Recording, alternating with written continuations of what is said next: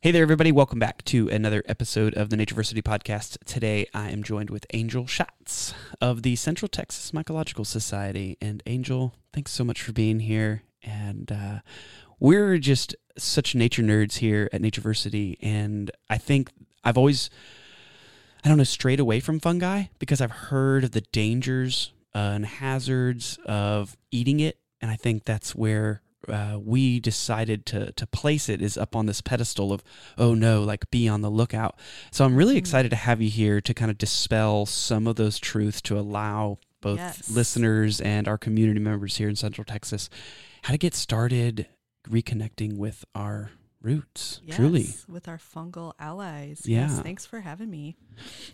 well where were you born tell us your story So yeah, so I grew up in the Midwest, um, in Missouri, and I was very fortunate to have uh, grandparents that had farms, and so I spent a lot of time outdoors. I also had a pretty unconventional upbringing too. I have 11, s- uh, 10 siblings, and we um, didn't have television or any of that sort of things. My parents were pretty fundamentalist about things, and I didn't like it at the time, but I, you know, what we had to do was spend time outdoors and, um, you know, uh, my grandparents they had like a flashcard deck of of um, mushrooms, and it was through the Mi- Missouri Conservation Program. They they they would have these like programs for kids, and so I learned all about mushrooms and wildlife and all of the reptiles and fish and all those sort of things and i loved uh, learning about those but i do remember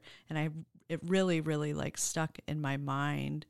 I uh, learned about the destroying angel and i felt this affinity because of my name and it just felt paradoxal to like wow so beautiful yet deadly and so that kind of was the first mushroom that had an impression on me and it's thanks to my upbringing with uh, family members and grandparents that had uh, a, a deep connection with the land that they were around. Yeah the destroying mushroom. The destroying angel. So yeah so that was the first mushroom i ever um, learned about. And then uh, you know around easter time we would go out every year and hunt for morels. And so we a lot of people know of this mushroom because it's a choice edible mushroom really pricey at the grocery stores like very elusive hard to find. And so we would go aunts and uncles and everybody would go out every year and we'd be talking about our hauls. And so uh, that was something that i just grew up around. And and so yeah so that was my kind of initial interactions learning about fungi as a young person Yeah.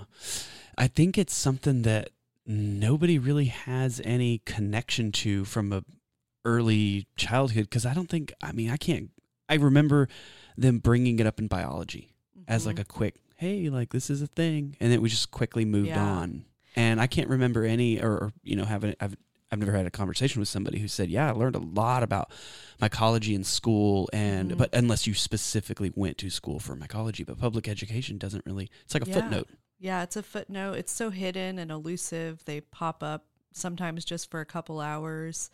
Uh, so it's it's this hidden, mysterious thing. And then you have a lot of like the mycophobia that kind of came in through colonization in Europe. So a lot of uh, you know there were a lot of famous popes and things like that. Like some were killed by assassination, some by accidents, and a lot of that phobia that came over from Western Europe uh, during colonization that you know stuck with uh, Americans and really didn't change until the French began to like import their like um, haute couture or haute uh, cuisine.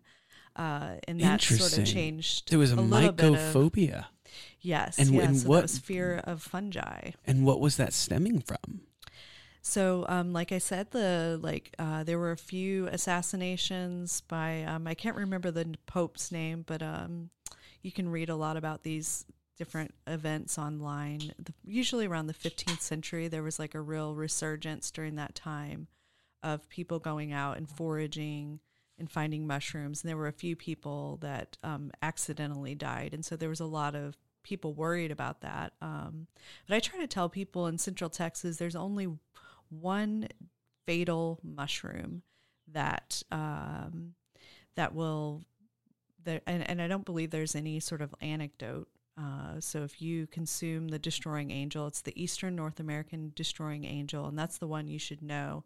And they are mycorrhizal, which means they have a symbiotic relationship with the tree, um, usually conifers, so pines. So going into Bastrop, uh, I've seen them there. Um, really hard to find. Uh, you know, you need a lot of rain too, like mycorrhizal fungi. They do this relationship, they have this relationship with trees where they exchange water and nutrients for sugar.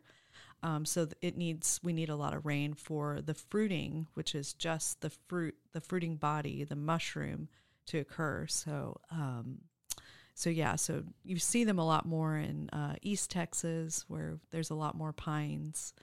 Um, but but yeah, um, but yeah, that's the only fatal one. There's some some that are toxic. Uh, I like to warn people about.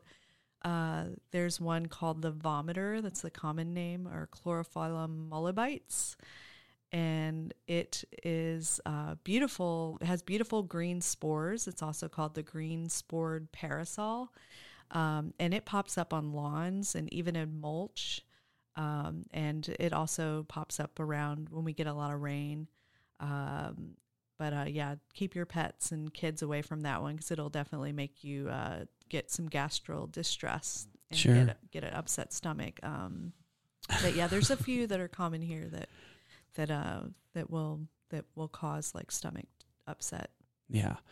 We've never had any situations like that with kids eating the mushrooms there, but it's something I want to get more into for sure because I know it's just like everything like wild edible plants and you know resources from trees, roots and all kinds of things that I you like you said it's a fruit. So Mhm. that's what the mushroom physically is is the fruit of the fungi. Mm-hmm. And uh, like so like an apple and the how does it then propagate itself from that fruit?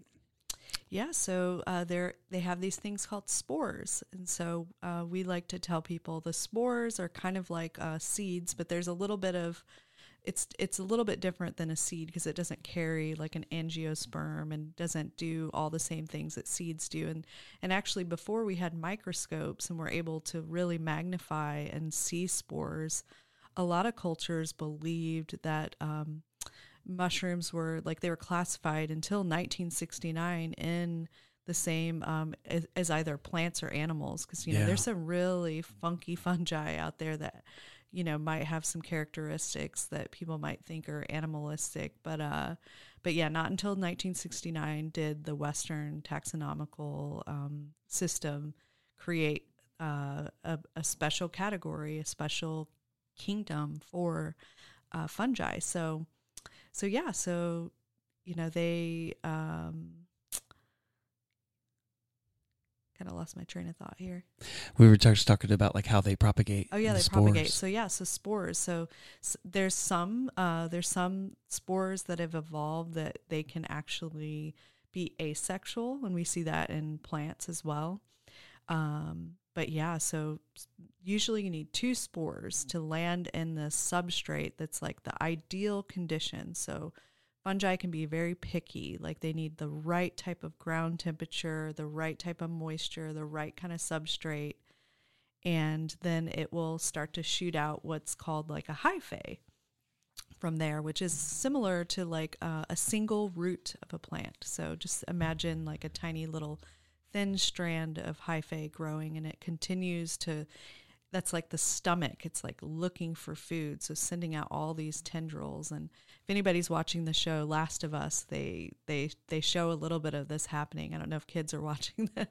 It's got a i don't know what kind of rating it has but uh but yeah um you get to see how this like fungi is like moving through the ecosystem and these threads and and finding more food and things to com- things to consume and if it's a mycorrhizal fungi the one that i mentioned earlier it is actually uh, communicating with the ecosystem so it's detecting the moisture it's detecting all of the uh, type of food that's available and it's mining essentially for nutrients like uh, like uh, phosphate and nitrogen, and it's giving it to the tree to keep it alive. Um, so 95% of our plants uh, need this relationship, need this fungi, and so that's why it's so important that we take care of our soils. Um, and and yeah, a lot of the work that Central Texas Mycology does really involves this deep connection with soil, like helping people realize that it's alive, it's living. We must take care of it, um, and and we can do that by you know adding fungal mass and fungal biomass to our soils. So the mycelium network it doesn't just spread itself out. It contains these spores, and those spores can go and propagate more mycelium networks or just more mushrooms of that you know particular type or you know does it reconnect in the big picture these spores eventually to everything else yeah so just depending on the type of uh, the, the sort of classification and the type that it is um, it will you know continue to myceliate and create like a mass which will then create like primordia or um, it's also called like um, like in the industry of cultivating mushrooms, they call them uh, baby mushrooms or pins. Um, and they're just tiny mushrooms that will then fruit into a full mushroom. And sometimes you can have, um, there's one species of mushrooms, of mushroom that um, it can mate with 23,000 different types of spores. wow so it's uh, it's really common, and it actually has been found to grow on humans. So we, as humans, we are full. Like if you've never heard the term microbiome, yeah, we know that we have more mi- microbes and fungal mass than we do actual human cells. And so, um, if you know, if the, you come in contact and it's and what I've read, like the paper that was published on this um, actually happening happening happening in humans. Um, if you have a, a, a, compromised immune system and you inhale the spores of this type of mushrooms, it could like colonize on you. And so they found it, they found this uh, this person that uh, they did the study on. They had become really ill, and it had been growing on their like toes. Wow. So yeah, so this so is the, some Last of Us stuff too. Yeah, I was gonna say bit. that sounds like the the show. But this particular mushroom is called um, split gill fungus or Schizophyllum commune. It's got really beautiful gills, um, like like the common name suggests. But uh, and the gills are the underside. The underside. The mushroom. Yes. Yes. And so. mushrooms can have pores. They can also have gills. So when I say pores, it's um, you know we share a lot of DNA with fungi. So I like to share with people like these similarities too. So when you turn in uh, some uh, polypore mushrooms, like on, and we have a lot of these in Central Texas. A lot of them are decomposer fungi. They're the ones that break down the elms and yeah, cedar elms. they're breaking down like yeah. the cellulose and lignin, sometimes just lignin, and um, they're breaking down trees. Uh, so all the stuff that's like come down in the winter storm over time, the spores that are floating all through the, the air, you know, we breathe about 10 spores per breath is the wow. estimation. so yeah, so we're breathing spores. We're very fungal people, right? Um, and when those spores land on things, if it's the right condition, it's the right type of wood that they like, um, they will it will colonize it. It will become inoculated with this fungi, and it will break it down, make those nutrients available for our other plants in the ecosystem that are still alive. So it's this recycling, natural recycling process. Um, and so we can learn a lot from this fungi. Um, and it's super important that we, you know, not remove our um, all this matter that's coming out. Try to put it, keep it in the forest because it needs that nutrient to help the next generation of trees or the existing trees to continue to grow. Uh, so we're encouraging people during this um, the storm that we just went through to like inoculate their logs. Uh, you can buy things like plug spawn. Uh, one of the fastest decomposers that you can get is called turkey tail.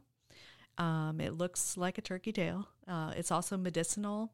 Um, I'm not like a super expert on all the science of medicinal mushrooms, but there's a lot of papers and things you can read online. Um, but yeah, we're encouraging people to to uh, either buy spores online. We're trying to get some native fungi cultures going. Uh, we had some, but we used a lot of it up for different workshops and things like that. But trying to get something started in the next month so people can start inoculating and um, doing doing um, some remediation and keeping all of that organic matter in the forest uh, because it's really needed. You know, we've lost a lot through our industrial agriculture practices, things Yeah. like that. So when the mushroom dispenses itself to propagate, it can it just sit there dormantly and wait for those perfect exact terrain, you know, f- features that Yeah. it needs? It just sits there and just waits. It can't like die like a seed from an acorn can eventually go bad and there's nothing you can do to once you plant it in the ground it's going to come back to a tree. So sometimes, yeah, it'll go dormant. Um, you know, uh, it will just uh, go dormant, and then when the conditions are right, it'll come back. And you know, there's been spores found, you know, in the bottom of the ocean that scientists have been able to pull up, and it's, you know, uh, millions of years old, and been able to culture it and put it, yeah, How? um, like it was stuck on something and it then was like inside rocks. covered and okay, I was going to say it was in Yeah. layers of rock or yeah, Wow. Yeah, that's how they figured out where Ishi and all that stuff. You know, the story of the Iceman in the Alps and the, yeah, the Swiss border. There was like pollen on his clothing and stuff. Mhm. They figured out, oh, he's venturing through these. I was like, oh, I never would have thought about studying the pollen of areas. yeah, That's brilliant. yeah. So the fungi that they found down at the ocean, they, they what did they do with it? I I'm not so sure like what it was then used for, but I think that it's important to understand the sort of like uh, phylogenetic or the evolutionary tree of life. Yeah. Um, and that just helps us fill in the blanks. Yeah. Of areas that we don't know yet, and so uh, one of the things I like to share with people too is, um, and this is one of one of the things that I find that kids really love to learn. So there's these two big categories of rot fungi or like decomposer fungi. So like brown rot and then white rot. And so when we look at these like long continuum of decomposition um, and the evolution of fungi, we s- notice, um, and there's like a lot of kind of going back and forth in the sort of like scientific studies, but um, when the Triassic Jurassic extinction event happened, we all know that like all li- living life on Earth like died at that point. You know, this big extraterrestrial object like came into uh, the atmosphere and landed in the Yucatan. Right? We all know the story now. We're still learning about this, um, just the exact details of what happened during this event, but um, when scientists have been able to catalog and do the genetics um, on fungi as it evolved, like before that happened, um, lignin was kind of left and didn't get decomposed. And so, you know, uh, and those are all like during, this was like during the period of, um, you know, when we had a lot of conifers and, and, uh, you know, we all kind of know maybe sort of some of the plants that were around Kind of more swampy and yeah, um, like swampy rainforesty. plants. Yeah. Yeah. like those kind of plants were around, and they um, couldn't break down completely. And so, um, one of the things no one ever shared with me is, you know, we just hear all the time that we don't have an infinite amount of coal and oil. Like we can't just like continue to extract, right? Like we learned this, and no one really ever told me it was because of the evolution of fungi. And so, after that Jurassic Jurassic event, there must there may have been like spores that came in on that like meteor from another part, another Wow. planet maybe. That's I know, like fungi is an alien technology, right? Um I mean, if you think about it that way, that's exactly what it is, yeah, yeah. So which is remarkable. it you know landed and eventually when we look at what had happened with fungi it started to eat lignin and cellulose um, and so that creates like a nice soil rather than coal um, and so there's a lot of theories back and forth it's like some people think it's the amount of water that was in our ecosystems too like because that like goes into the compression um, but just being able to do like genetics. Like we aren't finding a lot of fossilized white rot fungi before that event. So I li- I'm kind of on the on the the theory of like you know fungi is an alien technology, and it came in during that period and sort of set us on a new track. Yeah. Um, so Well- we can learn a lot from that. yeah, and we all know that science is one of those you know forms of institution that we we know it until we realize there's more. Yeah, You know. we gotta and- keep peeling the onion. Yeah, exactly. And I think that's totally fine at, at this moment in time to say, con- you know, currently this is what we know and this is what I think. And I, I mean, that's where every form of science should stand until you do more hypothesis and research and exactly. evidence gathering. And so, what got you? You know, you you learned about the destroying angel, Mm-hmm. and you were kind of coming up in this interest of mushrooms but what really like sealed the deal like when were you okay i'm gonna take this and make a career out of it and i'm gonna you know make this my my passion for life what were you doing how did you get into so it I um you know I I shared that I had kind of a pretty unconventional upbringing. So um you know there was a lot of economic problems that came up like when I was about 7th grade growing up and I ended up me and all my siblings we all ended up in foster care.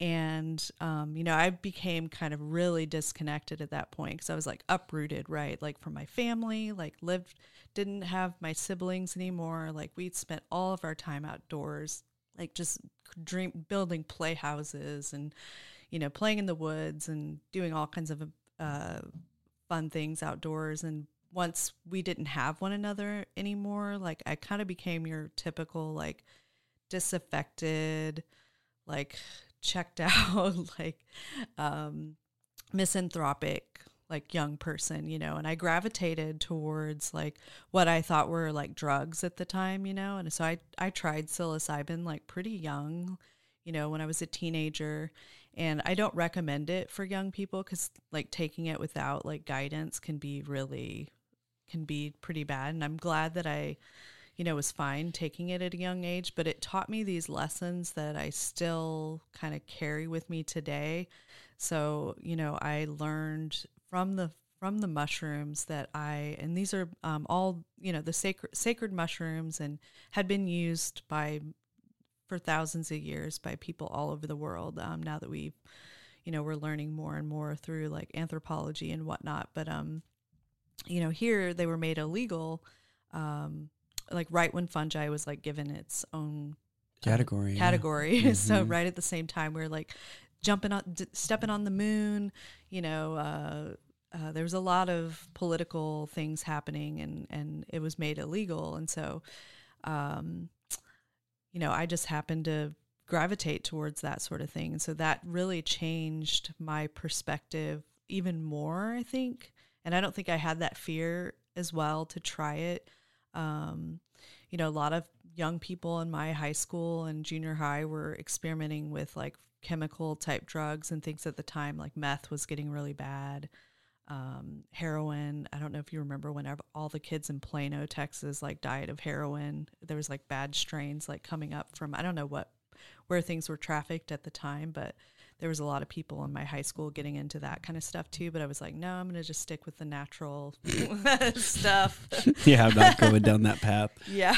it's definitely think hard things out there that i think people just just be very cautious of about putting into their body but Yes. Um, yeah, I know mushrooms are so n- normal to everything, and I I really do feel. Um, God, who's the gentleman? Is it what's his name? Um, is it Terence McKenna? Terence. The the what is it? The stoned, Stoned ape theory. Stoned ape. So, you want to explain a little bit about what that could be? Um, yeah, and I don't I don't dig too deep into it. Like I've listened to like a few and read a few articles about um but yeah, the belief and and I actually have like counter beliefs too, but I'm also kind of like I want to know like 10 different ideas at the Sure, same time. that's fine. Um, but yeah, the the the theory is that um, humans like consciousness like evolved through um, the consumption of these medicinal um, or, or what people know as psychedelic mushrooms, Right. so psilocybin, and so um, uh, the theory is that m- I believe monkeys also uh, consumed them, and eventually that's like our brains changed Um, but I've I've read a lot of um, like I'm kind of lean. I lean more towards like pole shift theory, and that's how our consciousness changed. Um, I just don't know. Yeah, and I, I just don't know. Yeah. to be But to I be mean, quite the- honest. I, I think the concept behind the the Terence McKenna theory about you know primates or early individuals on this planet picking things up and suddenly have their mind be altered because Mhm. we all know when your mind gets altered, you know, it can create states of different things, whether that's like rage or maybe bravery or like, oh, I feel like I need to do this and I've never Mhm. felt the need to do this. Yeah. So I could imagine that, yeah, taking something off the land and then maybe coming home after uh, hopefully surviving that and then telling everybody about what it is, they may have seen something within you that's like, whoa, like. I don't know if it would be classified back then as like a leadership trait, but this guy's saying things that Yeah. we've never thought, we've never, you know, perceived, or, you know, what is this? So I totally think that that could happen because you know, we share things with each other uh, culturally where we're, I'm like, whoa, I didn't know you could eat that, or oh, I didn't know you could do that, or that's a genius idea Mm-hmm. for that, or it's so it makes sense that you would, I don't know, consume something and have a perception change, and then Yeah. go, okay, we're gonna For go this route now. Yeah, and So- for me, I definitely did. Like I, uh, you know, the the mushroom sort of told me like I I'm not the person that because I carried a lot of shame, you know, and like embarrassment with the way I was like raised, and so I think that it um it just told me like I you're not the one that should carry the burden and hold on to like your victimology like rather than like holding that pain inside like just um you know uh continue to like live your life and and not like close yourself off. So it just like made me not feel alone and it made me feel like there's so much more in the world than my my own personal story. Yeah, so I think a lot of people go through that, especially with like the pandemic and all the isolation that people dealt with. And, you know, we kind of see the decriminalization movement happening at the same time. I think that if the pandemic hadn't happened and a lot of people weren't going through the sort of mental health crisis, quote unquote, that we're, we hear so much about these days, I don't think that um, that would be happening in sort of um, parallel.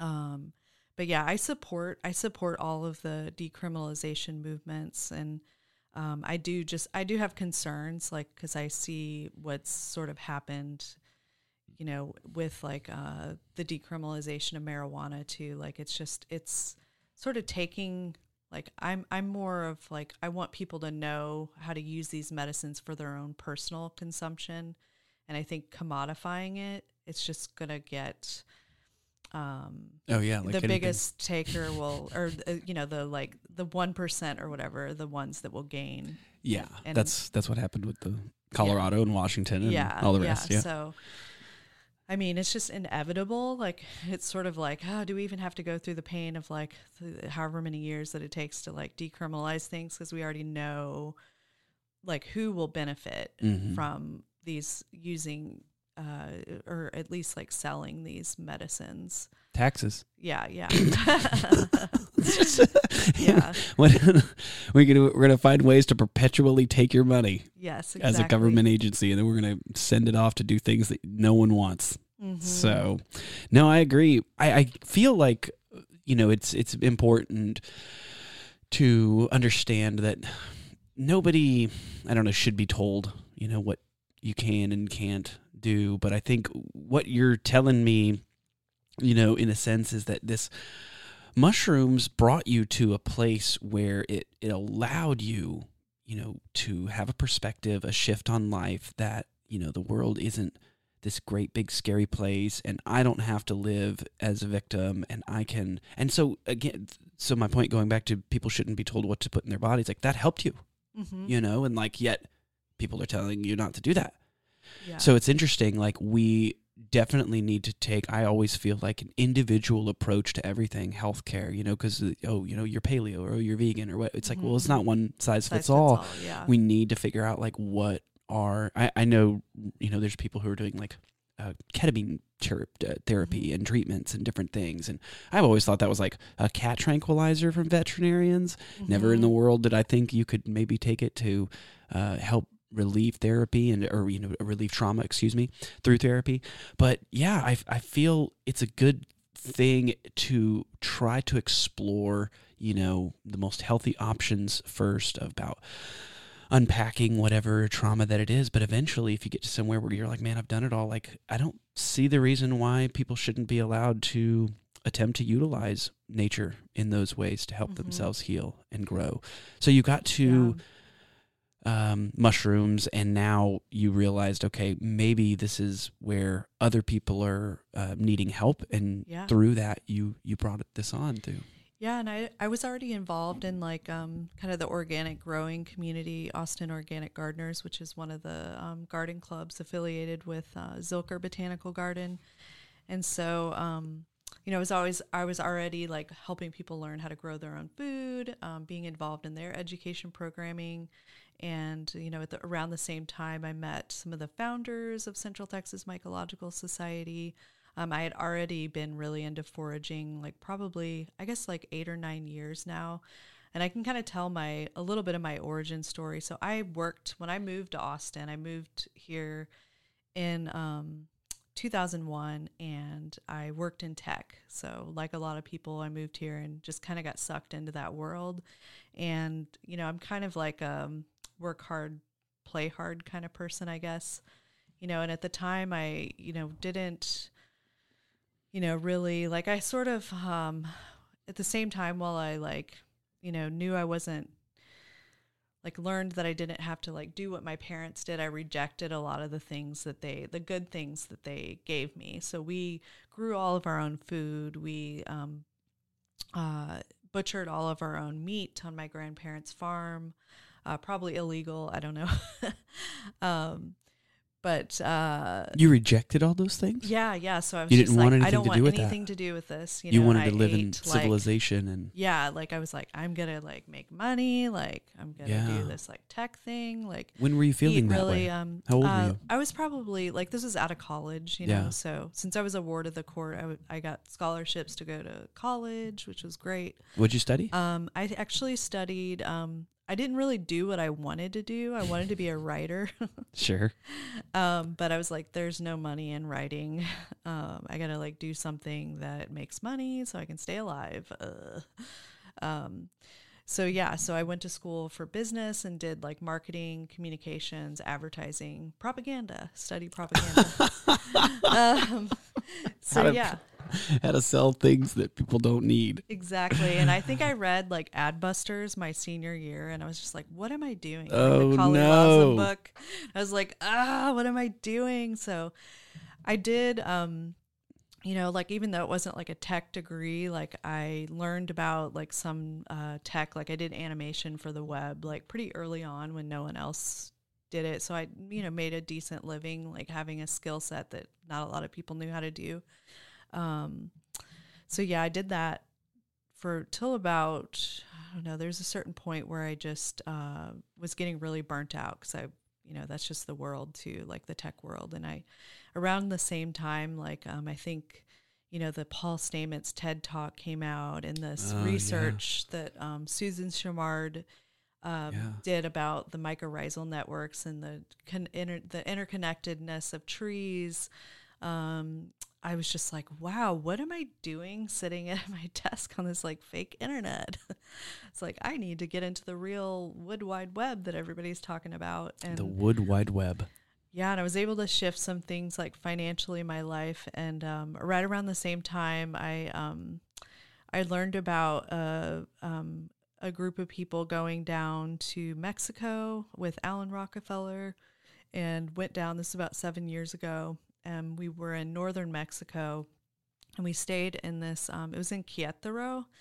Uh, so this um, this teacher there, she worked with the government to make almost the entire state of Querétaro a biosphere, like protected uh, uh, from mining, extraction, resources, um, and they have money um, given to them by the government to like teach farmers like sustainable practices, and um, Is yeah, that it's pretty amazing. The border from Del Rio, that area. Uh no, I think it's a little bit further south. Oh, okay. Um, I can send you some links too because I can't remember the name of the the like um because they also have like ecotourism built into it, similar to like um you know there's areas in Oaxaca where the land has been given back to the Zapotec people there that have uh, that are the land protectors there. So the government, um, Benito Juarez, like created programs where um, you know there could be ecotourism that could support the um, the programs, and so you know there's like cabins and things like that you can stay in and go and learn and have guides take you out to different areas. Um, and you know you pay like you know uh, a western dollar amount for these type of experiences Yeah. too it's That's not pricey. it's not like um you know i know a lot of people like to travel in mexico and get like that low dollar tourism experience but this is like don't expect Yeah, know, these are going to be a couple grand to an expedition. yeah you're going to be Yeah. giving back to the ecosystem um and so yeah so um You so got back from really yeah that really kind of was exciting and then i think um you know just being around all of the mycophiles and people into plants uh really piqued my interest and made me more excited to get out and um, see see Central Texas when I got home. Um, and I learned I also learned about iNaturalist, like it had just come out around that time, and so I was starting to use that to help myself learn plant identification and uh, mushroom identification. Um, you know, I bought a book at Book People. I also um, uh, I also like I guess I really yeah, like then the pandemic happened and I had a lot more time on my hands and of course I didn't want to watch all the like fear mongering stuff on the news. Yeah. I was like, "Uh, Yeah, no turning thanks. this off." Uh going outside. and As we all um, should have. I learned that there were morels in Texas, you know, uh, when I started to get back into mushrooms, but I hadn't found any. I'd been trying every year, and it's during South by Southwest, so it was hard to like juggle your time during that period. And so I, that was shut down, so I didn't have anything to do like during the pandemic. Um, and I found morels like right away. So I was like, "Holy crap, this is exciting!" Like my, this is like reconnecting me back to like that sort of endorphin rush, or like that Easter egg hunt. You can find a lot of them at St. Edward's Park up north. Oh yeah, Yeah, there's a lot up there. That's where we would go hunting for them. nice. Yeah, I don't know if you've ever been. out- It's off Old Spicewood Springs Road. Oh yeah, yeah, I've Yeah. been there. Um, yeah, so there's a couple of good spots that I've found in this area, but yeah, like all in that kind of escarpment, Mm-hmm. very yeah. alkaline soils, uh, that sort of thing. Um, but yeah, like that really got me more into foraging too. What was the first thing you cooked with those morels? Uh, butter and garlic. Yeah, you just threw, you just threw them in there and sautéed them in a little cast iron pan and Yeah. stirred them up. First time I ever did that with mushrooms was in California, and it was with some chanterelles. I was with a Oh, survival yeah. school, and they were like, everyone just ran in a direction all of a sudden. I was like, what's going on? They were like, somebody spotted some chanterelles over there. I was like, what Oh, does that yeah. mean? And everyone just fled. It was amazing. So there was like, I guess these little orange and yellow, golden looking Yes. mushrooms all over the place down in this valley. We were in, I think, They're Camp Camp Lindblad. there. Yeah, underneath this big redwood canopy, and we went, took them back, cut them up, threw them in a cast iron with just like you Mhm. did, g- garlic and butter, Mhm. and it was they were It's delicious. the best. Yeah. So I yeah, it, I wish more people, I guess, got out to like look for things like that because most people are just like, wow, it's not worth my time. But I found a couple Facebook groups. That's like all they do. It's just like Yeah. Oh, morel yeah. hunt in Central Texas. yeah, there's um, you know, in the Midwest, it's like a really big deal. Like you can find a lot. So, um, occasionally you find them in the groceries. Uh, like I think I saw them at Central Market like a couple years back, and it was like ninety dollars a pound. Whoa, Yeah, and I'm in the wrong business. right, right. Go harvest somewhere else. Do you do you find them uh, cleaning them or hard? Uh, not so much. Like with morels, you just want to make sure you cut it open uh, first and be careful because it's hollow on the inside, and so uh, it can be like home to like insects. Oh, um, and I've that. even found like scorpions and stuff like that, little baby scorpions in my uh, uh, chanterelles as well. Um, but yeah, Yeah, I've had them kind of like get gritty and things like that from not cleaning them well. My teeth, I'm like, oh yeah, and you can really submerge, especially morels. You can submerge them. Some people put like a put them in a salty bath. Like you don't want to let them soak over time okay. they will like cook a little bit too, especially if the water is warm. But just like dunking them in water, Yeah, I always use cold water. cut them in half first. Like, Make sure you let the insects go back outdoors. you took their house away from them. Yeah, we always harvest with white sheets, so we, we toss them on there and they're opened up. Yeah. yeah. we can see the insects running away. So, Mhm. 'cause- and don't bring it inside. Always do it in like your garage or right outside, and cut them all open there, so the insects don't have to.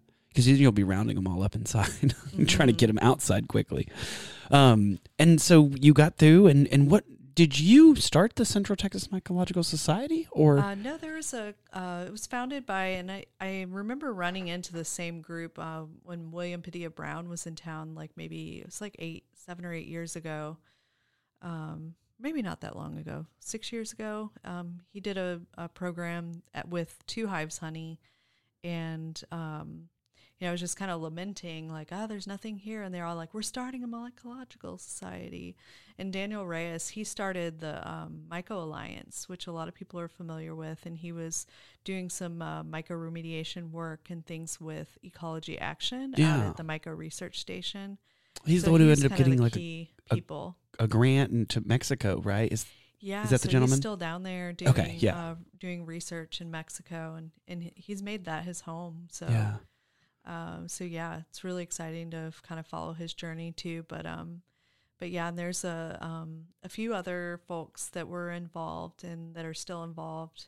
Um, but yeah, yeah, and I I kind of got uh, involved like more involved during the pandemic too because I was really you know kind of helping people get online more. Uh, a lot of people were worried, you know, they were going to lose their communities with the pandemic, and so um, helping the Central Texas Mycological Society be more online uh, and you know doing like the newsletter and things like that. Um, and I've just stepped more and more in, like do a lot, mostly like the um, educational programming. Um, and this past year, we kind of reactivated. We won our first grant through the urban forestry, the city of Austin Urban Forestry. Yeah, it was very exciting.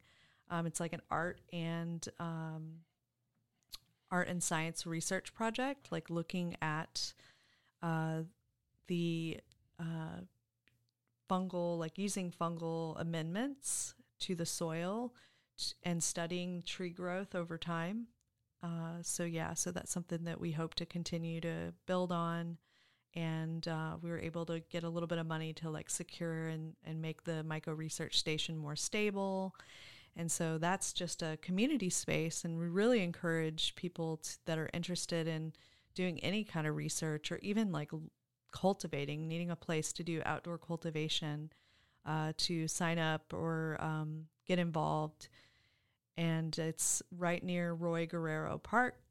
Um, and we do, we have four programs that we're doing there a year through this Healthy Soils, Healthy Trees program uh, that I mentioned that we won the grant for uh, to study uh, both mycorrhizal fungi and decomposer fungi and its uh, contributions and uh, what it can do to help our trees grow stronger and bigger and and whatnot. Um, but yeah, so people can.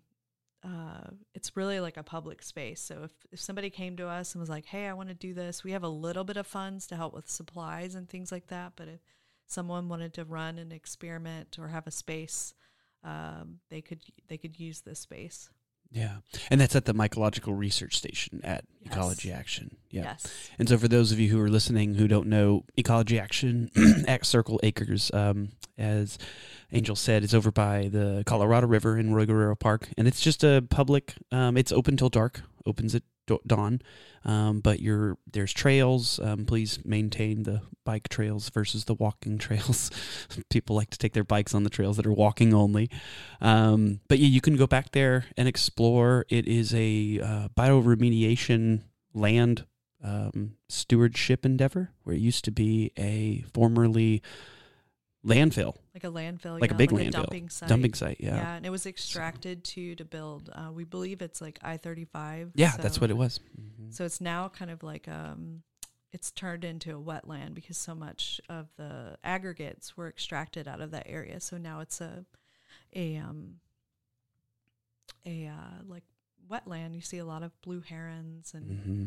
birds that little pond's cool. Area. It's very cool. Yeah. It's filling in with that uh, Sesbania plant right now, the river oh, hemp yeah. plant. It's just everywhere. But you can make baskets out of that stuff and rope and all oh, kinds wow. of cool stuff. Yeah, I'll, I'll, I'll have to go along with you on one of your mycological walks one day, and I'll show you what all yeah. the cool native plants like do, and you know what I don't know. yeah, there's I, some really cool plants over there. Lots of nettles. Yeah, mugwort. There's um, a lot over there that they continue to propagate and, and fungi too. Lots of reishi. Um, we found some oysters when we were doing one of the work days to plant trees for the healthy soils, healthy trees. Someone found some oysters. So they grow. Oysters grow on. Um, they decompose like black willows here, um, and that's where I most commonly find oyster mushrooms. Which we have a lot of in mm-hmm. Central Texas. A lot of Salix, Salix negras, um, black willow species. There are cl- are fungi and mushrooms like classified into like different types. You know, like like you were just saying, there's you know like conifers versus you know deciduous oaks. Are there like types of mushrooms that are different? Like that? Yeah, yeah. So what are some each, of those? Um, you know, each mushroom has its its uh, kind of host or who it likes to partner with, either decomposing or this symbiotic relationship. So, we talked a little bit about chanterelles, for mm-hmm. example, and they're a mycorrhizal fungi, and they um, are found with like very mature oaks. So, um, like our escarpment type oaks, our Texas live oaks, and um, they need a lot of like buildup of that substrate. You know, so the leaves falling and the um, the sort of duff like buildup, like it's creating the perfect uh, substrate for them, and they need a lot of water. So when we get these kind of like torrential downpours, where um, uh, it's like a flash flood, like usually in like uh, May, May through like anytime. We've even found them in August, like in the uh, when we had the two years of really really nice rain, like 2020, 2021. Uh, we were finding them even in August. So when it feels kind of like a sauna outside, I tell people that's when there's chanterelles growing. So like get out near your beautiful escarpment oaks six seven days after a rain, and you're sure to find some um, chanterelles. Yeah. What are some of the first things like for people listening to this and who are going to get into mycology and mushrooms after this podcast? What are the first things that you want to make sure of? Before you get into it all? Yeah, so I would say you want to know how to take good photos because good photos are going to help you kind of do your homework. So, a lot of people, especially when we go out and take walks with people, they want to know right away, like, what is that?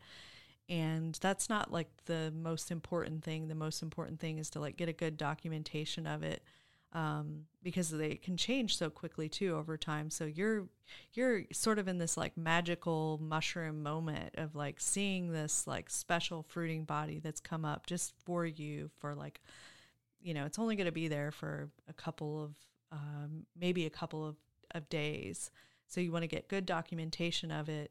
Um, so we tell people make sure you get a nice picture of the cap you get an, a picture of the underside, so don't be afraid to touch a mushroom. You can touch any mushroom, uh, and, and make sure you get the underside uh, so you know if it has gills or pores. You're also going to want to take a picture of its surrounding. So, like, look at like what it's growing on, this sort of substrate, or the, the is it in leaves? Is it growing in leaves? Is it growing on a stump? Yeah, under um, a canopy versus yeah. light. Yeah. And so like even take pictures of the plants that are that's around it. Um, and then later when you're out of the forest and you have good internet, you can um, use apps to kind of get you into the right space. Um, and then you can also look at all kinds of there's all kinds of websites where people compare photos.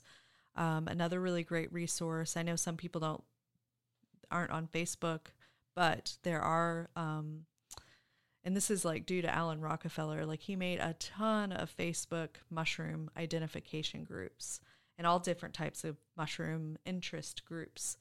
Um, and that is like one of the reasons why I'm probably still on Facebook is for all of the mushroom community that's Yeah, there. it's big. And so you can find really helpful resources. There's a Texas Mushroom ID group, and there's people on there just waiting to help you with your ID. Um, so yeah, so you, if you get stumped and you can't figure out by looking at different photos, or you want to confirm, I always tell people try to ident- identify it because you want to be have that intrinsic motiva- motivation. You know, um, try to identify it yourself then go to the group and say, I think it's this one. What do you all think? And other people will chime in and tell you if you're if you're right or wrong.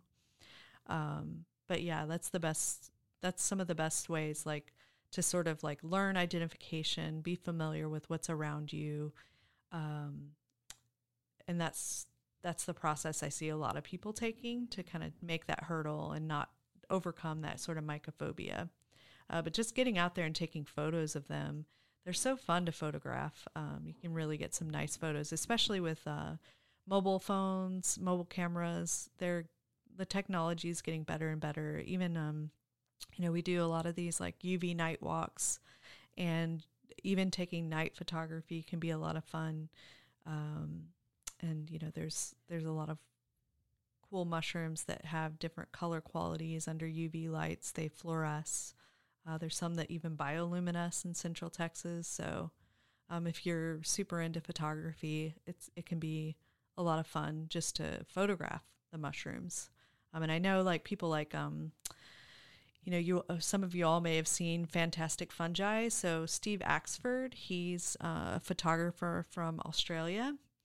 He, um, you know, started uh, photographing mushrooms just he thought they were so beautiful, and then he started to learn their names and g- gained, the, uh, you know, became kin, you know, developed that kinship with the fungi. Um, and that eventually, you know, he he would do like time lapse photography.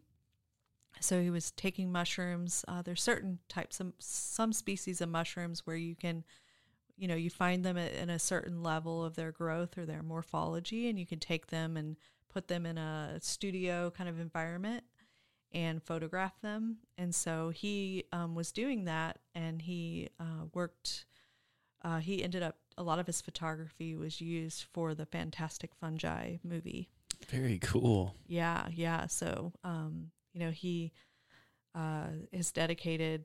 You know, he worked in tech as well, and like now he dedicates all his time to being outdoors. And he's in his retirement age now, but um, spending time going all over India and China. And he's come out with a few uh, documentaries of, of the process of like learning about all the fungi in these regions and going out with the people there.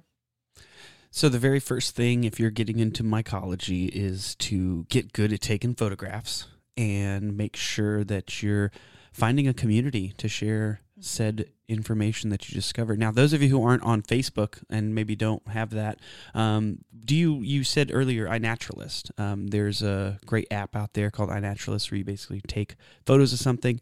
You can then um, put your opinion on what you think it is, but you can also click this little button that says "Need," you know, help ID. Yeah, What are the recommendations? And it really is recommendations. Like we always tell people, it's not, you know, you never want to take anything. I tell people don't take anything. It's 100%. Yeah. You know, Um, the reason that I would say go the route of iNaturalist versus the Facebook group is because I've definitely seen, you know, you look at some of those groups, there's 20, 30,000 people in some of these groups. There's a lot of people who are just amateur people, but I feel people who make iNaturalist accounts are like really, Yeah. like they're they, dedicated. it's like they're either botanists or they're dendrologists or they're, you know, and they are the ones when once you get that research grade qu- photograph or whatever, you know, it goes Mhm. into a database for the citizen science naturalists. Projects, Yeah, yeah. exactly. So, um, you don't you don't have to get on the book to be a part of this. You can do it. And but what are your thoughts on apps um, such as like Seek? Do you think those are trustworthy for? Um, Yeah, so Seek, from what I understand, it's like using the same engine. It's also made by the uh, iNaturalist um, and the I think it's the California like they get money from Nat Geo and California Academy of Sciences, and so I believe that it uses the same algorithms. It just it's more for like real time feedback. It's just Yeah. the the sort of user experience is a little different. Um, I personally don't use it because I want to kind of catalog and like um, I also like to use the web version of iNaturalist. Uh, you know, using the map view is really, really helpful. Being able to see where other people have seen observations of Yeah. specific mushrooms, um, and it really helps you kind of learn seasonality. Like that's key. A lot of people are like, you don't want to give up your spots, you know, because we take people out. We do like a chicken of the woods bike ride every year. Like it's called Myco Psycho where we ride around and look for chicken of the woods. And like this last year, we probably found like 15 pounds of it, like so much of it. And people are always like, don't give up your spots. And um, I'm like, you know, they tell me, don't give up your spots. And I'm, I always remind people like foraging and observing mushrooms, it's all about timing. So it's like you really, really got to develop like this kinship and learn the seasonality. And I think I probably started with like plants. And, you know, once you learn when your plants are, you know, they're they're flowering at this time, they're uh, they're fruiting at this time, you know, like you learn the sort of life cycle of plants and fungi and really tune in. And that's the real dialing in of the sort of Earth's internet that I uh, like to sort of uh, use a play on word um, and share with people. But but yeah, it's all about timing. Everything, so much of, of being in tune with nature is about timing. And, you know, our ancestors were so tuned in and a way. They had different types of calendars that were just built around uh, ecology and tuning in with the all the cycles, the moon cycles, the sun cycles, like uh, all of our elements. Um, knowing like the types of clouds that are here means certain, you know, this this is you know this is going to happen next, like that sort of thing. So Yeah, really be just being a part of the ecosphere. Like you're an animal. I think that's Mhm. what happened is we culturally just elevated ourselves through whatever means, you know, and just said, Hey, we're above it all. And uh I like that it's like triangular shape and we're at the top, but it should be like spherical and we're just like in there somewhere. Mm. Because I always tell the kids, I'm like, Well, you you are an animal, so I would totally expect you to react or behave or engage like that. So that's okay you know we'll, we'll we're not forgiving that because that's just who you felt like being in that moment so like you know i was telling them i'm like there's no bad feelings i was like there's bad expressions of those feelings. I Mhm. was like but there's no bad feelings. Like you want to throw things? Let's throw things you Mhm. know? So let's be animals. And i think it's so healthy for us to just get into reconnecting with ourselves and this passion that we have because i don't think that you can go outside, you know, go climb a mountain and um, not have a desire to suddenly be like, okay, well, what were those trees that I passed? What are these rocks I'm stepping on? What are those birds I see in the, Mm. what's that poop on the trail? You know, there's so many questions. I think the human suddenly needs to, I also just think yeah. it's who we are. We want to like categorize everything, Yes. compartmentalize everything. Well, Cause it's sort of the extractive mindset that Yeah. was like imported here. I always explain to people, and I've I'd, I've done a couple of talks too, just on um, like uh, our relationship with fungi through time, like going all the way back, like forty thousand years ago, the first depictions of fungi in like artifacts, like um, and so I have like a real, you know, I did kind of a deep dive trying to understand that, but yeah, there's periods in our history going back hundreds and hundreds of years ago where I, I feel like that extractive and I think it all like leans towards like alchemy like in the West like when alchemy happened and when like Reinheitsgebot all that sort of happened like uh, when you know certain types of uh, when the Catholic Church defined like what people could consume correct. in their yeah. beer Right. um, because people were drinking all kinds of um, you know wild herbs and things that did all kinds of things mm-hmm. um, to to sort of have this like deep connection with their ancestors, with uh, ecological knowledge, with the land, um, and I think that sort of got lost through time. Um, you know, as we're now here on this uh, Turtle Island. Yeah, definitely. And again, it goes back to the the science of things, how we our perceptions change. Mhm. You know, we learn new things like, hey, this asbestos is great to be in your building. Oh, really? It's not good? Oh, shocking.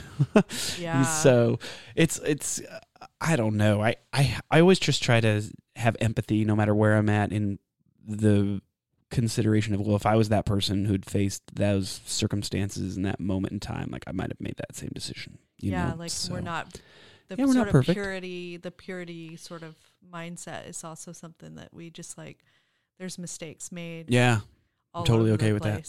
As long as I'm learning from I, Yeah, I'm- yeah. mistakes are great. You know, I tell the kids that all the time. I'm like, look, it's not that I'm better than you at this. It's just like I've tried more times, right? I've Mhm. failed more times than you've tried. That's that's really what's going on here, and that's okay. Like you, I fail right in front of them sometimes, not on purpose, but just to like let them know, like it's okay. I'm not this cross-legged guru up on a mountain that you need to try to Mhm. atone towards Mhm. you know, it's not like that. I'm learning from you. In fact, I always ask them, I'm like, well, I don't know what the answer is, but here's the problem.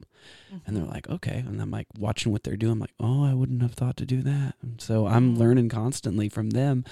So we just need to be in that mindset together of making mistakes is, um, it's And- okay. Yeah, and I've been telling a lot of like uh, in in some of our classes too, and we just um all um we had Sophie Strand who came out with a book uh, recently called Rewilding the Sacred Masculine, and she gets into Mm, like a lot of these myths over time and how they've been kind of reconstructed through history, but also like just allowing the magic to happen. Like when we can't explain things, like we can we can allow uh you know we can it's okay to not have an Yeah. explanation for everything you know and just you know let, let it be magic especially for young people you know they need that in their lives too right.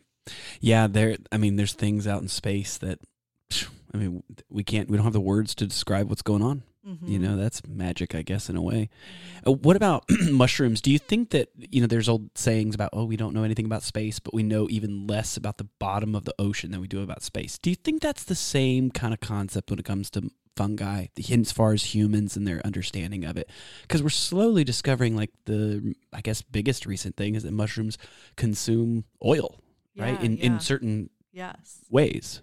Can you talk a little bit about so, that? Um, I mean, it's the estimate is that we only know about 10% of uh, fungi and microbes. You know, there's uh, so little that we know, um, and yet we like make these really like broad spectrum decisions at the same time in our like, and I guess in like the chemical industry, right? Um, so yeah, so I think that we have a lot, a lot to learn, and and I think due to the mycophobia, of, um, a lot of it happened whenever psilocybin was like de- was criminalized. Um, a lot there was a lot of research, not just around that medicine, but also other areas of mycology that was kind of shut down. Um, and part of the reason why there's not as much funding and we're not looking at it as much is because it's kind of hidden um, most of the time. But with, uh, you know, there's been a little bit of a reawakening, you know, with the help of like popular culture, like films and things like that. Um, and, you know, I, I, I can't explain to all of the reasons why. I think like with a lot of mobile technology and being able to like take pictures of things.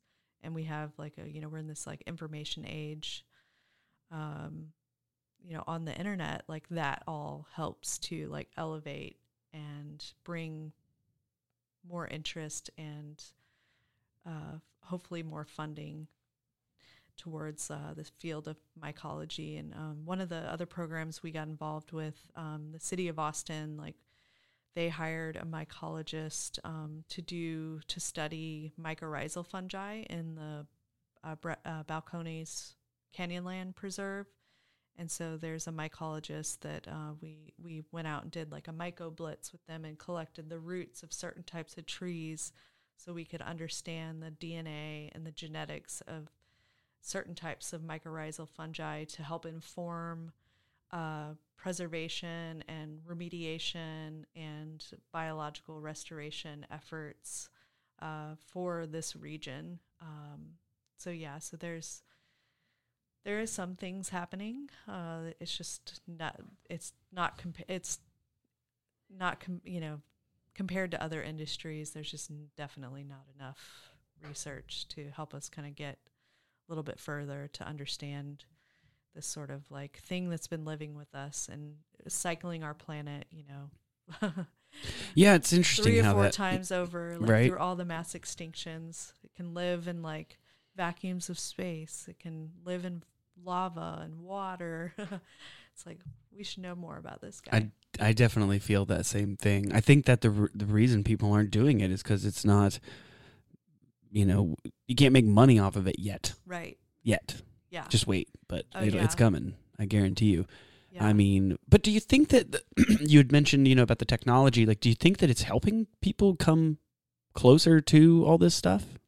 Oh, definitely. I, I can tell just by consuming it in my diet, like eating more like oyster mushrooms, like even things that are cultivated or things I grow using low tech methods, um, growing mushrooms in my garden, for example, um, eating wild mushrooms, I feel just a more, um, more like connected and more, uh, like it just builds like a better stomach lining too like um you know fungi have like complex sugars.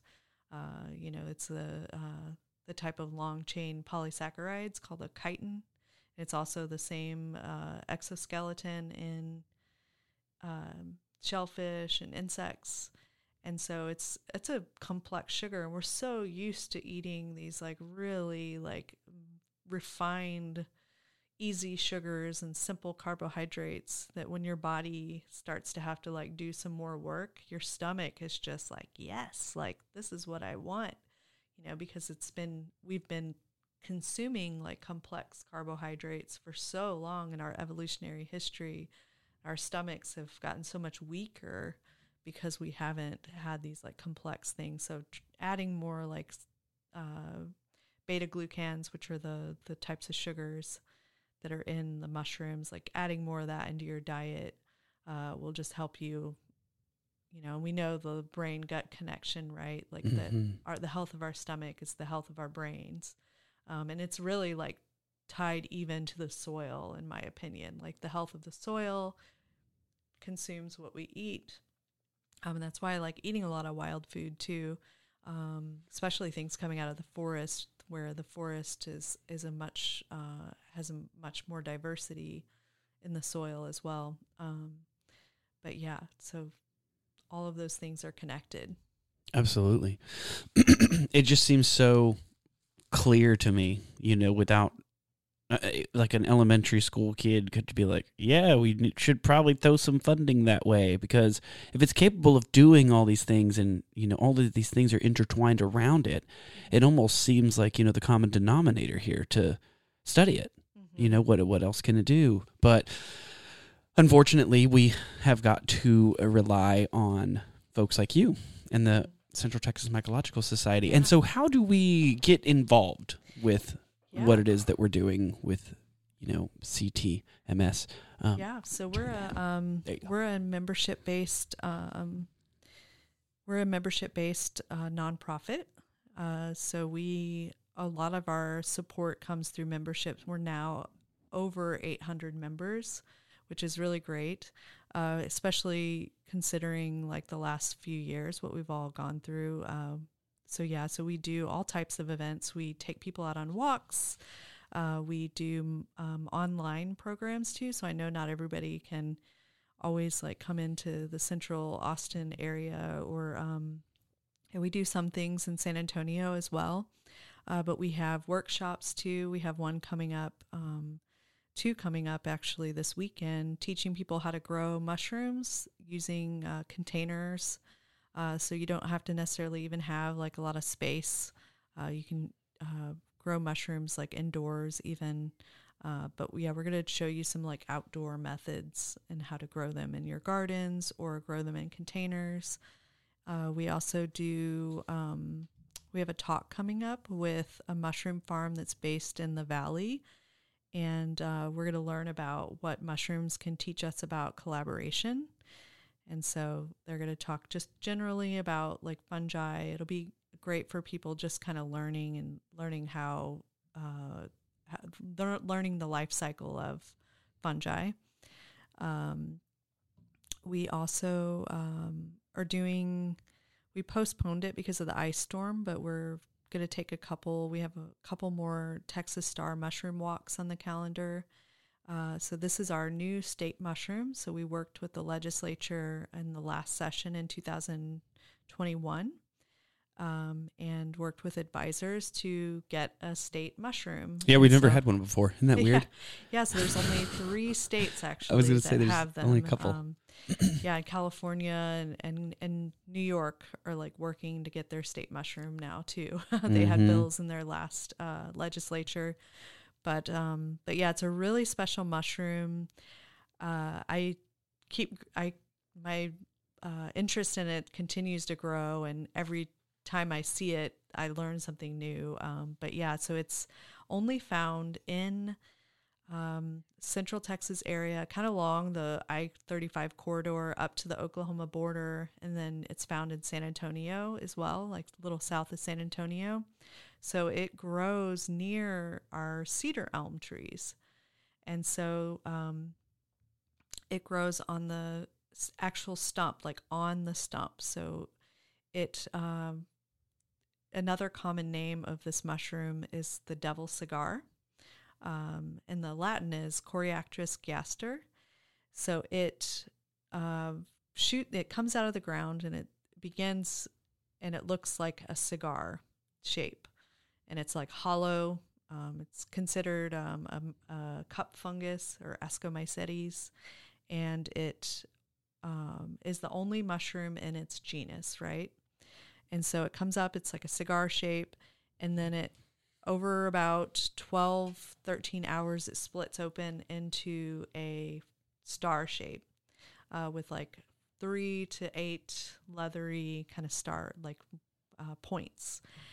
And um, I did some kind of, I wanted to do some time lapse photography and I wasn't sure like if I could even do it. Like I asked a few people that had been doing their own photography of the mushroom indoors, like bringing it from the outdoors in and setting it up in a studio environment. Um, I was explaining kind of how Steve Axford would do things in the wild. So um, once I learned that I could take it from its substrate, because it's actually attached a lot of times to like a root or a or like the wood of this cedar elm stump, and the stump is has to be about like five to 10 years um, of into its decomposition. So they kind of look, you have to look for a certain aesthetic as well. Um, like they, like people describe it as like a black crown.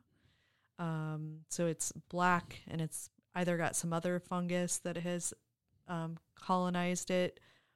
Um, but yeah, like it's pretty broken down and it's got pointy pointy parts of it. It's really, really hard to see because it's, you know, the ground is already, you know, probably you have to wait till it rains to see mushrooms fruiting. So the ground is already moist and dark brown. And then the mushroom, when it's a cigar shape, it's also a dark brown. So you really, really have to know, look for the stump. Um, and it's a very specific type of stump. And so, uh, I we also learned recently. Um, so it also grows in Japan, um, and scientists that have done analysis, like DNA analysis, have found that it's separated by 19 million years. What? I it's know. the same thing. So no humans were around then, and it's the same thing, but it also grows on a different type. It grows on oak stumps. Whoa. Yeah. So the coolest thing about this mushroom, and I observed this because I br- brought these like cigars home. There's an area in Austin that had a bunch of them. Um, so even though it's like considered rare, it's like geographically rare. I want people to know like there's a lot of them. Like people send us photos all the time because they hear it's rare. It's geographically rare. And so we're very lucky to have this, to be able to see this. Like people want to come from all over the world to see this mushroom. So, you know, it's also found in Japan. and then someone messaged us on Instagram like three weeks ago when we were doing our um, Texas some more Texas Star walks at the Zilker Botanical Garden, and two people have documented the mushroom in Taiwan, so along kind of their ocean, like close to the Japanese border. And so, um, so they're working on getting that sort of in the like Western taxonomical, like they have to write a paper to make sure that it's all legit and whatnot. the kids Um, find them all the time at Mary Moore and places like that. Yeah, they're and they're like, "What are you? What is this thing?" I'm like, "Oh, it's a little. It's actually a mushroom." They're like, "What? It's like a like it looks like a seed pod." I'm like, "I know it. It's It's really weird. odd, yeah. And it, once it gets dried up too, you know, because it will will dry up once it um you know with our t- weather the way it is, it can be wet one day and then you know seventy degrees the next. Um, but yeah, so I when I brought these home and I was documenting them, doing time lapse photography. I had read in um, the Wikipedia page and a couple of other descriptions of this mushroom that it makes a hissing noise and um, there's these things called spore guns. In certain types of mushrooms there's 15 mushrooms that are documented that have this mechanism where they shoot their spores off and it makes a firing sound. And these are called spore guns right? And so it's a pretty thick like a leathery body of this mushroom and the the sort of things that it shoots through i'm sure like long areas um and so as I was doing the time lapse photography, as they started to open, I noticed they were shooting off their spores. And so I um, wanted to, I heard them hissing and I switched my camera To record. to record it. Yeah. audio, I didn't have a good enough microphone. Ah. And so that night I just had the hardest time sleeping. I kept getting up. Like I, I hooked up a lavalier mic to my camera phone uh, to get good audio. And I kept waking up that whole night like, oh, they're not going to do this. They're not going to do this. And then the next day I um, was like, maybe I just don't have like good enough uh, audio equipment. And I even did like a, a post on social media. Does anybody have any really sensitive like contact mics or anything like that I can use to try to get a good capture of this audio? And um, I was like, right after I posted that, I was like, I'm just going to take them and walk them around the room and try to, and I documented it the whole time, but I wanted to simulate like wind because when you blow on some cup fungus, they will like spread spores. So I was like, I'm gonna just walk, take them on a walk, and I had these things in like an aluminum kind of uh, barbecue type tray Nice. with like soil in it, like potting soil. And so I was like walking them around my house. And then I went to set them down where it was like really nice lighting and I had my little tripod and everything set up. And they just started to go off like Oh, they sound like wow. frying bacon. And so I think it's the first time that anything's been documented with like good audio of um the Wow. like, spore guns like firing. That's amazing. So I was like, oh my God, this is our state mushroom. How appropriate. That is so cool. yeah, I want to see that video and hear it now. Yeah, we put it on our YouTube channel and we have it on our social media and stuff too. But um but yeah, we have a couple walks like taking people out. We really want people to get a chance to see our state mushroom because having a state mushroom really helps us elevate the importance of fungi. Um, one of the members of our mycological society, she also wants to work with like Texas Parks and Wildlife and get it eventually on a license plate with other flora and fauna. Um, so that's something that we want to kind of eventually do as well. But we feel like we have a couple of years of really educating people, like taking people's on walk, taking taking people on walks. Um, you know, we did uh, walks at Zilker this year. We had a, artist that um, is from Bellingham, Washington, but he included our state mushroom in a mushroom tarot deck that he made. Uh, which is beautiful art, and uh, it was a lot of fun to like have him down here and talk about his inspiration and show him the Texas star mushroom, since it only can be found in this region. But but yeah, I encourage everybody to go out. They'll be they'll be popping up. Um, I found some yesterday.